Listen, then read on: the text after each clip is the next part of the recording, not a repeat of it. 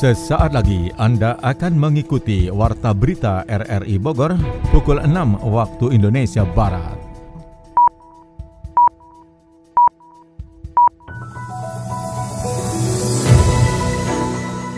Selamat pagi. Saudara, kita kembali bersua lewat Warta Berita Senin 13 Maret 2023. Siaran ini juga dapat Anda dengarkan lewat audio streaming RRI Playgo dan dapat Anda dengarkan kembali lewat podcast kami di Spotify, Anchor, Podtail, dan Google Podcast. Berikut kami sampaikan berita utama. Wali Kota Bogor Bima Arya meminta Dinas PUPR agar lelang jembatan otista tidak sampai gagal agar bisa terbangun tahun ini saya minta kepala dinasnya untuk banyak turun ke lapangan eh, melakukan pemeliharaan Pemilihan kepala desa serentak yang diikuti 35 desa di 26 kecamatan se-Kabupaten Bogor berlangsung kondusif. Kedewasaan berdemokrasi ini uh, diuji ya. Uh, masyarakat beda pilihan yaitu hak masyarakat ya Bersama saya Mukhlis Abdillah, inilah Warta Berita selengkapnya.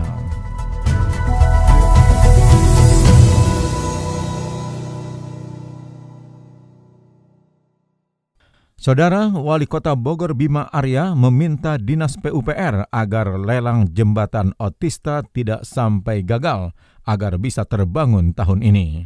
Sony Agung Saputra menurunkan laporannya. Instruksi pertama proses pembangunan jembatan Otista kepada Kepala Dinas PUPR langsung mendapat perhatian dari Wali Kota Bogor Bima Arya kepada jajaran pejabat yang baru saja dilantik pekan lalu. Saat ini pemerintah Kota Bogor memang fokus untuk melakukan pembangunan jembatan Otista di lingkar sistem satu arah Istana Kebun Raya Bogor. Wali Kota Bogor Bima Arya mengungkapkan proses pelelangan sudah berlangsung saat ini sehingga diharapkan bisa mendapatkan pemenang untuk pengerjaan pada setelah Lebaran Idul Fitri. Pihaknya menekankan agar Dinas PUPR tidak mengalami gagal sehingga proses dapat berlangsung dengan aturan yang baik sehingga komunikasi dan koordinasi dengan semua pihak harus berjalan dari dinas terkait. Mulai uh, proses beauty contestnya dan apabila tepat waktu maka akan dilakukan uh, pengerjaannya mulai beberapa hari setelah Lebaran dan nanti di pertengahan bulan puasa akan kita lakukan simulasi-simulasinya. Ya, uh, jalurnya seperti yang sudah kita umumkan uh, melalui berbagai macam uh, kanal media. Untuk uh, eh, PUPR saya minta kepala dinasnya untuk banyak turun ke lapangan uh, melakukan pemeliharaan dan memastikan bahwa seluruh pelosok kota itu terpantau dan terjaga kualitasnya. Tidak saya tidak mau melihat jalan-jalan bolong. Saya sampai akhir tahun ini ingin melihat semua jalan mulus di Kota Bogor, tidak hanya di pusat kota, tapi di Bogor Selatan, Bogor Barat, di Tanah Sareal, di semuanya di Bogor Selatan jalan-jalan ini mulus semuanya. Sementara itu, Kepala Dinas PUPR Rena Dravina menjelaskan, proses lelang saat ini berjalan dengan adanya koordinasi dengan bagian pengadaan barang dan jasa di pemerintah Kota Bogor agar segera dapat dilelangkan. Proses akan berlangsung pada bulan ini sehingga pada April sudah mendapatkan pemenang untuk langsung melakukan pengerjaan untuk jembatan Otista. Untuk dilelangkan, uh, insya Allah hari ini tanggal se 10 jadi nanti 10 April itu sudah dapat pemenang. Jadi nanti persiapannya untuk di review inspektorat kita sudah Pak. Cuman laporannya belum ya Pak? Belum keluar ya laporannya? Udah. Oke okay. um, hari Senin nanti kita unwizing uh, di PBJ kemudian target untuk kita mulai uh, groundbreakingnya itu setelah lebaran insya Allah bisa Pak jadi kita targetkan sekitar seminggu setelah lebaran nanti mohon arahan untuk tidak Proses rekayasa lalu lintas dengan adanya perubahan alur rute juga akan menjadi perhatian sehingga pemerintah Kota Bogor akan berkoordinasi dengan semua pihak terkait pola yang akan digunakan dengan adanya kajian uji coba sebelum pelaksanaan pengerjaan berlangsung. Pemilihan kepala desa serentak yang diikuti 35 desa di 26 kecamatan se-Kabupaten Bogor berlangsung kondusif. Yofri Haryadi menurunkan catatannya. Pemilihan kepala desa serentak yang diikuti 35 desa di 26 kecamatan sekabupaten Bogor berlangsung kondusif hingga batas akhir waktu pemungutan berlangsung pada Minggu pukul 12 siang. Pemilihan kepala desa serentak diikuti kurang lebih 130 calon kepala desa di 583 TPS yang tersebar masing-masing desa penyelenggara pemilihan. Sebagai bagian dari warga desa Lewi Malang, Kecamatan Cisarua yang juga menyelenggarakan pilkades serentak, PLT Bupati Bogor Iwan Setiawan melakukan inspeksi sekaligus menyalurkan hak pilihnya ke TPS 1 Kampung Cipari, Desa Lewi Malang, Cisarua, Bogor. Pada kesempatan tersebut, PLT Iwan Setiawan mengapresiasi masyarakat Lewi Malang yang menjaga kondusivitas selama proses pemilihan berlangsung. Hari ini pilkades ya, besoknya suasana pilkades masih ada. Nah ini jangan sampai udah selesai karena kedewasaan berdemokrasi ini uh, diuji ya e, masyarakat beda pilihan yaitu hak masyarakat ya. E, kami tidak bisa mengharuskan satu pilihan nggak bisa. Itu adanya demokrasi itu kebebasan masyarakat untuk berdemokrasi menentukan hak pilih. Setelah itu selesai. Itu harapan kami dan kami serius yang memantau ini dari malam mungkin dari seminggu yang lalu. Dari tingkat kabupaten tingkat kecamatan semua bekerja sampai begadang semua Pak Dan Ramil, Pak Kapolsek, Pak Camat dan seluruh jajarannya bekerja. Ya tolong juga gitu. Eh, kerja keras yang kami sediakan ini Pilkades menjadi pelajaran bagi masyarakat dalam berpolitik dan berdemokrasi. Pihaknya berharap siapa pun yang terpilih dan dilantik menjadi kepala desa harus didukung bersama selama enam tahun menjabat sebagai kepala desa nantinya. Kepala Dinas Pemberdayaan Masyarakat dan Desa DPMD Renaldi Yusuf Fiansyah menuturkan, sebelumnya para calon kepala desa yang akan dipilih mengumandangkan deklarasi damai langsung dari 130 calon kepala desa bersangkutan dan mengingatkan kepada kepala desa terpilih nantinya dalam menjaga amanah untuk untuk pembangunan dan kesejahteraan masyarakat desa. Saat ini kan pemerintah baik dari pusat, provinsi dan kabupaten sudah banyak menggelontorkan dana untuk pembangunan desa mereka kan pasti sudah paham lah ya mulai dari dana desa, ADD, kemudian BHPRD, bantuan provinsi, termasuk bantuan keuangan infrastruktur yang menjadi andalan Kabupaten Bogor nih saat itu kita berharap itu mereka bisa menjual itu. Untuk menjaga kondusivitas keamanan dalam hajat demokrasi desa itu pun Polres Bogor menerjunkan 1096 personil disebar di 25 kecamatan yang diharapkan tidak terjadi gesekan antar pendukung usai penghitungan suara dan penetapannya oleh panitia pilkada setempat.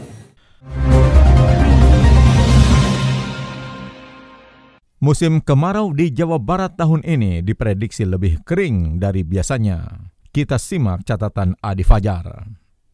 Musim kemarau di Jawa Barat pada tahun ini diprediksi lebih kering dari biasanya. Menurut prediksi BMKG, awal musim kemarau di Jawa Barat akan dimulai dari daerah pantai utara atau Pantura ke selatan pada kisaran Maret 2023 Dasarian 2 hingga 3. Bahkan beberapa daerah akan mengawali musim kemarau lebih cepat dari biasanya. Koordinator Data dan Informasi Stasiun Klimatologi Jawa Barat Hadi Saputra mengatakan kondisi tersebut akan diikuti dengan potensi kekeringan yang lebih panjang waktunya. BMKG memprediksi sebagian besar wilayah di Jawa Barat akan mengalami musim kemarau lebih kering atau bersifat kemarau di bawah normal dengan daerah meliputi Bekasi Selatan, Bogor, sebagian besar Sukabumi, Cianjur Utara dan Selatan, sebagian besar Bandung, sebagian besar Purwakarta, Karawang Selatan, Subang Selatan, Indramayu Selatan, sebagian besar Sumedang. Ia mengungkapkan puncak musim kemarau secara umum pada Agustus di 76% di wilayah Jawa Barat. BMKG mengimbau masyarakat untuk lebih mewaspadai kejadian cuaca ekstrim seperti hujan es, hujan lebat durasi singkat yang dapat disertai kilat dan angin puting beliung pada masa peralihan dari musim hujan ke kemarau. Tidak hanya bencana, perubahan cuaca yang tidak menentu bisa membuat imunitas seseorang melemah sehingga menjadi rentan terkena penyakit. Selain itu menjelang akhir musim hujan, masyarakat dapat melakukan panen air hujan dan mengisi waduk atau danau yang berguna untuk periode musim kemarau tahun ini. Pedagang pasar warung jambu kota Bogor mulai menempati tempat penampungan sementara TPS menyusul revitalisasi pasar tersebut. Catatan selengkapnya disampaikan Sony Agung Saputra.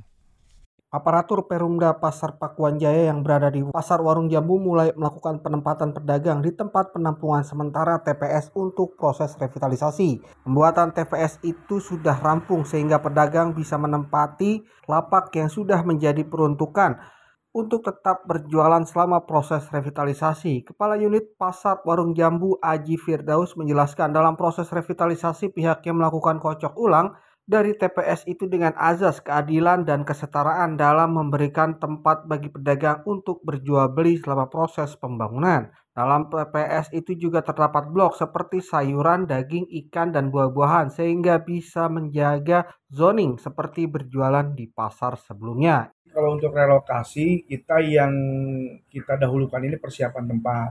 Kita hmm. sudah proses ke lapangan, insya Allah, Alhamdulillah tempat itu sudah bisa diisi oleh para uh, pedagang, khususnya pedagang pasar Jambu 2. Nah, rencana kita tadinya akan dilakukan relokasi itu tanggal 9 tapi karena pedagang ini uh, masih belum bisa untuk mengisi karena tempatnya masih renovasi kita uh, beri kesempatan dua hari ke depan untuk mereka membereskan tempatnya. Yang kita lakukan itu tadi sudah kita himbau woro-woro lewat teman semua tim jambu 2 besok itu kita uh, mengingatkan ke pedagang meminta agar hari ini mereka sudah pengiriman barangnya itu ke uh, tempat TPS. Hmm. Jadi besok itu kita minta sudah sepi, sudah steril, sorry sudah sudah sudah kosong. Selanjutnya dari Paremda Pasar Pakuan Jaya juga melakukan pembongkaran lapak PKL di sepanjang jembatan dan pinggir daerah aliran Sungai Ciliwung sehingga mereka dapat masuk ke dalam TPS seperti perencanaan. Dalam revitalisasi selanjutnya akan melakukan pembongkaran gedung existing yang saat ini sedang proses lelang peruntuhan gedung itu untuk tidak dibenahi oleh uh, para pedagangnya. Pokoknya semuanya dari semua, mana, mana alat beratnya? Dari ujung sini seberang semua sampai ke belakang. Hmm, mulai uh, kalau waktu kita belum ada kepastian, yang jelas dari pagi itu insya Allah sudah mulai. Oke, berarti besok uh, sudah ada alat berat ya? Uh, malam. Malamnya malam ini. berarti ini akan dirubuhkan ya? Ya di PKL ya PKL PKL hmm. kalau ini? kalau gedung gedung belum. Oh. gedung belum karena kan kita masih nunggu lelang peminat bongkaran. Kemungkinan 7 sampai 10 hari lagi akan dibongkar. Berarti puasa ya? Ya puasa. Karena kan kita harus persiapan pemagaran dulu oh. itu yang kita persiapkan nanti. Okay. Di TPS itu ada 330. 330. Apa aja tuh blok? Bloknya itu kita ada kita per zoning. Nantinya pedagang akan berada di tempat penampungan sementara sekitar selama satu tahun untuk nanti kembali ke dalam pasar sesuai dengan kesepakatan awal. Wah, asik makan-makan nih kita. Iya dong. Tapi kok menunya bakaran semua ya? Ayam bakar, daging bakar, ada sate, sosis bakar. Ih, kamu mah ini kan menu favorit aku. Gak suka ya? Suka sih, tapi aku tuh lagi ngurangin makanan dibakar-bakar gitu. Emangnya kenapa tuh? Yang pernah aku baca ya, makanan yang pengolahannya dibakar bisa memicu kanker loh. Seriusan itu? Iya, terus juga menurut data dari WHO, kanker ini jadi penyebab kematian nomor 2 di dunia loh. Waduh, serem juga juga ya. Makanya aku tuh mulai mengurangi makanan kayak gitu dan menerapkan pola hidup sehat. Oh, gitu jadinya. Oke deh, aku juga mau ikutan kamu menerapkan pola hidup sehat. Terus-terus, makanan sebanyak ini mau dikemanain? Dikasih ke kucing aja. Ih, jangan. Daripada mubazir, kita jual aja. Ih, dasar. Wali Kota Bogor Bima Arya memerintahkan Dinas Pekerjaan Umum dan Perumahan Rakyat PUPR agar semua jalan di Kota Bogor mulus dan tidak ada yang berlubang. Ia meminta OPD tersebut fokus tidak hanya di pusat kota tetapi juga di pinggiran kota. Saat mengecek perbaikan tembok penahan tanah TPT di Jalan Batu Tulis RT 4 RW 6 Kelurahan Bondongan, Kecamatan Bogor Selatan, Sabtu pekan kemarin, Bima meminta Kepala Dinas PUPR yang baru dilantik, Rena Defrina, untuk bergerak cepat menindaklanjutan aduan warga. Menurut Rena, ia akan melakukan inventarisasi jalan rusak di kota Bogor sesuai perintah wali kota. Untuk memastikan kondisi jalan tidak ada yang berlubang, ia juga akan menurunkan tim untuk melakukan pengecekan. Agar penanganan bisa dilakukan optimal, ia kata Rena juga akan membentuk sistem aduan dari wilayah kepada dinas sehingga aduan atau laporan bisa segera ditindaklanjuti. Pihaknya akan membuat sistem dengan optimalisasi teman-teman di wilayah, lurah, camat, dan juga pengurus RT RW untuk memantau kondisi jalan di wilayahnya. Kemudian dengan mengirimkan foto dan Sherlock lokasinya, satu atau dua hari akan segera ditindaklanjuti untuk diperbaiki sehingga mulus kembali. Saudara, Anda tengah mengikuti Warta Berita dari Radio Republik Indonesia Bogor.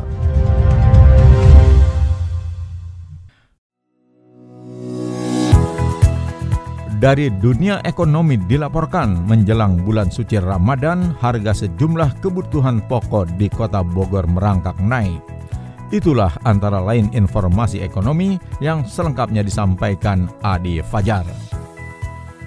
Analis senior Indonesia Strategic and Economic Action Institution, Roni Pesasmita mengatakan kebijakan subsidi kendaraan listrik bagi pelaku UMKM tidak penting untuk dilakukan karena biasanya pelaku UMKM sudah memiliki kendaraan baik motor maupun mobil untuk usahanya. Ia menilai UMKM sebagai pasar kendaraan listrik bersubsidi justru membuat UMKM harus mengeluarkan pengeluaran baru untuk mengkonversi kendaraannya. Pemerintah perlu melakukan riset mendalam terlebih dahulu daripada nantinya kebijakan subsidi ini malah kontraproduktif. Senada dengan itu, Direktur Indonesia Development and Islamic Studies, Yusuf Wibisono mengungkapkan berdasarkan risetnya dengan menggunakan garis kemiskinan internasional, Yusuf menemukan terdapat 48,4 juta penduduk miskin dan 68,6 juta penduduk rentan miskin pada Maret 2022. Ia mengatakan pengusaha mikro yang sebagian besar masuk kelompok penduduk miskin tidak terlalu membutuhkan bantuan motor karena 75,6 persen sudah memiliki motor. Demikian pula pelaku usaha kecil yang mayoritas merupakan kelompok penduduk rentan miskin tidak terlalu membutuhkan karena 84,9 persen memiliki kendaraan motor. Maka dari itu program subsidi motor listrik bagi UMKM dinilai tidak relevan.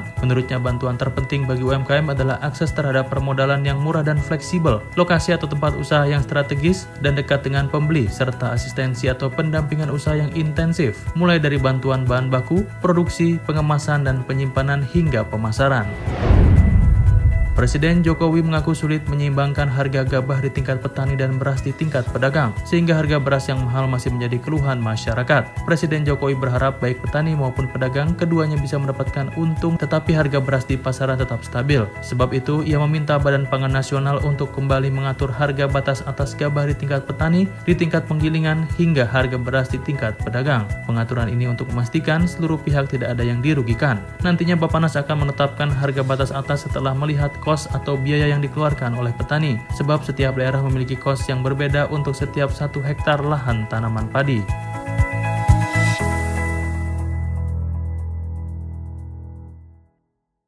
Setelah berjalan satu pekan sejak Sabtu pekan kemarin, Literasi Squad Perpustakaan Kota Bogor diresmikan Wali Kota Bogor Bima Arya di Auditorium Perpustakaan dan Galeri Kota Bogor, Jalan Kapten Muslihat Sabtu pekan kemarin. Ke-27 orang literasi squad tersebut merupakan relawan yang siap bertugas menjaga perpustakaan kota Bogor setiap Sabtu dan Minggu dengan masa uji coba selama tiga bulan. Kepala Dinas Arsip dan Perpustakaan Kota Bogor Rudiana mengatakan perpustakaan Kota Bogor telah tumbuh menjadi salah satu ikon di Kota Bogor yang keberadaannya menjadi ruang bagi warga untuk berinteraksi dan mencari sumber inspirasi baru dalam memperkaya literasi warga. Hal itu terbukti dengan banyaknya permintaan dari masyarakat agar perpustakaan tidak hanya dibuka pada hari kerja, tetapi juga pada hari Sabtu dan Minggu. Permintaan itu tentunya membutuhkan SDM yang tidak sedikit. Sebaliknya, pada saat yang sama, kompensasi bagi ASN dan non-ASN untuk memberikan layanan Sabtu dan Minggu belum dianggarkan Pemkot Bogor. Menurut Rudiana, relawan menjalankan tugas layaknya petugas perpustakaan mulai dari front office hingga penjaga di ruang baca dengan supervisi dari tiga orang pegawai dinas arsip dan perpustakaan. Sebelum terjun ke pelayanan, para relawan tambahnya telah dibekali teori pelayanan prima dan pemagangan di setiap divisi yang ada di perpustakaan dan sebagai bagian apresiasi bagi relawan diberikan insentif berupa GoPay sebesar 200 ribu setiap bulan, kaos relawan, dan piagam apresiasi dari Wali Kota Bogor pada akhir program nanti. Kapolsek Cisarua Kompol Suprianto mengklaim aksi tawuran yang kerap terjadi di kawasan Puncak Cisarua Kabupaten Bogor didominasi pelajar dari kota Bogor. Selengkapnya dilaporkan Yofri Haryadi. Kapolsek Cisarua Kompol Suprianto mengungkapkan aksi tawuran yang kerap terjadi di kawasan Puncak Bogor ternyata didominasi oleh pelajar dari kota Bogor dan terjadi di luar jam sekolah bahkan pada malam hari. Kasus yang tawuran dua pelajar di Gang Damai Taman Matahari pada malam hari yang ter belum lama terjadi ini pun ternyata dipicu oleh saling sindir melalui media sosial hingga akhirnya mereka membuat janji di suatu tempat untuk tawuran. Kompol Supriyadi menjelaskan puluhan pelajar yang tawuran di wilayahnya pada Rabu malam tersebut sebagian dibawa ke Mako Polres Bogor di Cibinong karena kedapatan membawa senjata tajam dan dilakukan pemeriksaan mendalam di Satreskrim Polres Bogor. Ya, Senin sama Pak Camat sama ini menghibur terus, tapi yang pelajar yang datang dari Kota Bogor dan yang lainnya, hmm. ya gimana lagi ya? Ya kita jaga upaya sudah yang penting pulang sekolah ya warga sama ini guru juga nanti mantau juga ribuan pakai pelajar di sini alhamdulillah sih hmm. Spika tiap hari Senin tuh upacara sebulan dua kali sudah diupayakan cuman kan pelajar dari luar itu datang. Muspika Cisarua dan Mega Mendung kini intens ke seluruh sekolah di wilayah hukumnya, memberikan edukasi kepada pelajar untuk taat hukum dan menjauhi tindak kriminal. Edukasi dilakukan dengan cara mengirim perwakilan dari Polsek dan Kodim menjadi inspektur upacara setiap hari Senin pagi di sekolah khususnya tingkat SLTA. Berita olahraga. Timnas bulu tangkis Indonesia fokus menjalani pemulihan dan istirahat setibanya di Birmingham, Inggris. Itulah antara lain informasi olahraga yang selengkapnya disampaikan Ermelinda.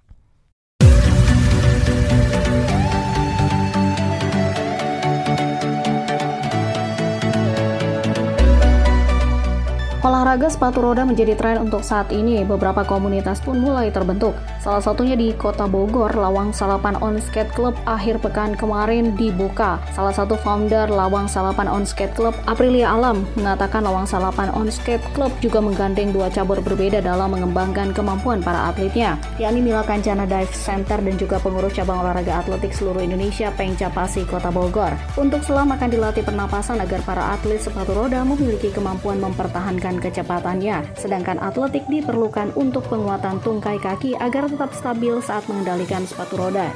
Kita di klub lain itu belum ada yang menunjang sampai ke arah fisik anak-anak sampai pernafasan. Makanya apa yang membedakan kami klub uh, klub Lawang Selapang on skate ini kita sudah memberikan kita akan memberikan semua apa-apa yang menunjang mereka dalam perlombaan, dalam kompetisi, dalam kompetisi baik fisik maupun pernafasannya mereka. Sementara itu Ketua Pengca Persatuan Sepatu Roda Seluruh Indonesia Persolosi Kota Bogor Eriko Bakti mengapresiasi berdirinya Lawang Selapan On Skate Club sebagai ikhtiar dari pengembangan dan pembinaan prestasi olahraga sepatu roda. Pria yang didapuk sebagai pembina Lawang Salapan On Skate Club ini memberikan garansi kepada para atlet sepatu roda yang bakal memiliki masa depan cerah jika konsisten menyumbangkan prestasi bagi kota Bogor. Terkhususnya di ajang Porprov Jabar, Pekan Olahraga Nasional PON hingga turnamen berskala internasional. Alhamdulillah kita telah memulai babak baru dalam olahraga sepatu roda yang adik-adik semua anak-anakku sekalian gemari menjadi hobi dan mudah-mudahan dan mudah-mudahan menjadi prestasi untuk anak-anak semua. Bukan hanya sekedar hobi tapi bisa menjadikan ini sebagai modal hidup. Karena KONI Kota Bogor, Konsorsi Kota Bogor itu akan selalu membina atlet-atlet terbaiknya yang akan dipertandingkan di Porprov, Pekan Olahraga Provinsi Jawa Barat, di PON, dan KONI Kota Bogor melalui pemerintah Kota Bogor juga telah mempunyai perda yang menyatakan bahwa atlet berprestasi mendapatkan emas sebanyak dua kali dalam dua kali Porda itu mempunyai hak untuk bekerja di BUMD. Jadi apabila anak-anak punya prestasi mendapatkan emas di dua kali Porda, itu jaminan hidupnya sudah ada. Lawang Salapan On Skate Club telah memiliki 15 atlet, baru ada satu nomor yakni speed, dengan jadwal berlatih pada hari Jumat mulai pukul 14.00 hingga 16.00 waktu Indonesia Barat di lapangan Kresna Bantar Jati, kemudian Sabtu dan Minggu pukul 10 hingga 12 siang waktu Indonesia Barat di Borta Blok F Pasar Kebon Kembang.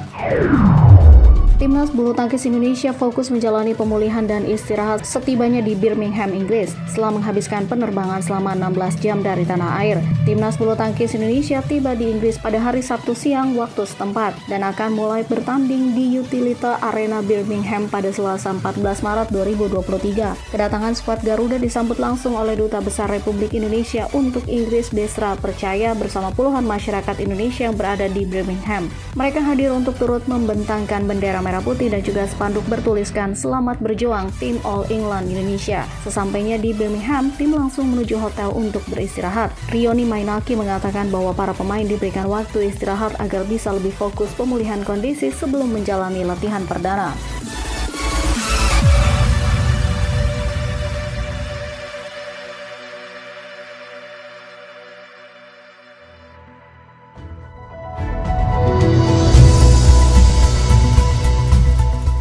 Saudara, informasi olahraga tadi sekaligus menutup perjumpaan kita lewat Warta Berita RRI Bogor pagi ini.